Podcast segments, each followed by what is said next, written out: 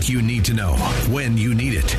It's Kevin McCullough Radio. All right, Kevin McCullough, glad to have you with us uh, as the Wellness Wednesday uh, rolls through. Uh, today, of course, there was another shooting, uh, this time at an Atlanta hospital. Um, and it's very interesting to hear some of the details that came out of, of all of this. And I'm going to um, free associate here just a little bit, but they have pictures of the shooter, obviously, on all the all the news feeds that are going on. And this guy, who we don't know anything about yet, we will find out more about him in the days to come. Um, he he he walks into this hospital. He's wearing um, a COVID mask and a hoodie, and um, he's got a big satchel uh, on the front of his chest.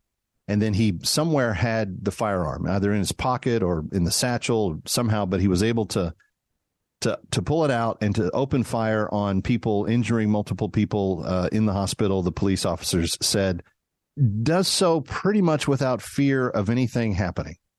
And I, I keep I can't help but whenever this happens, I can't help but come back to the real sincere question why do they think nothing's going to happen?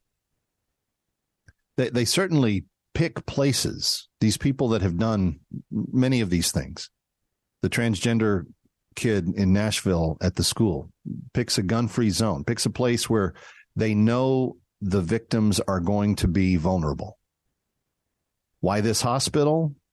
Why these particular people in that hospital? Who knows? But he wasn't walking into a police station. He wasn't walking onto an army base. He wasn't, you know, going to a recruiting office. He goes to a place where people are vulnerable and he knows they are. And on a Wellness Wednesday, I think it's good for us to exercise our mind a little bit in how we think and how we process. But are we are we using common sense in how we approach you know some of the solutions for the world that we need around us. We we need to be. Uh, the, the fact that it's a hospital too is also just very to me s- symbolic that you have a place of healing that he wanted to turn into a place of death. Just that was the intent. The intent was to kill people just because he had the ability to do so. I don't think we're asking enough hard questions of our culture, of our of ourselves, of our society.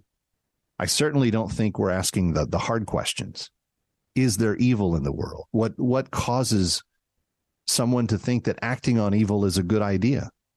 And are there cultural or societal things that we can do to disincentivize that as we go along? I, I those are those are legit bona fide questions that need to be asked. Because it is my sincere opinion, after watching many of these shootings go down in the last uh, few years, that the people that carry them out oftentimes do so because the place they go to do it, they know they won't be met with resistance.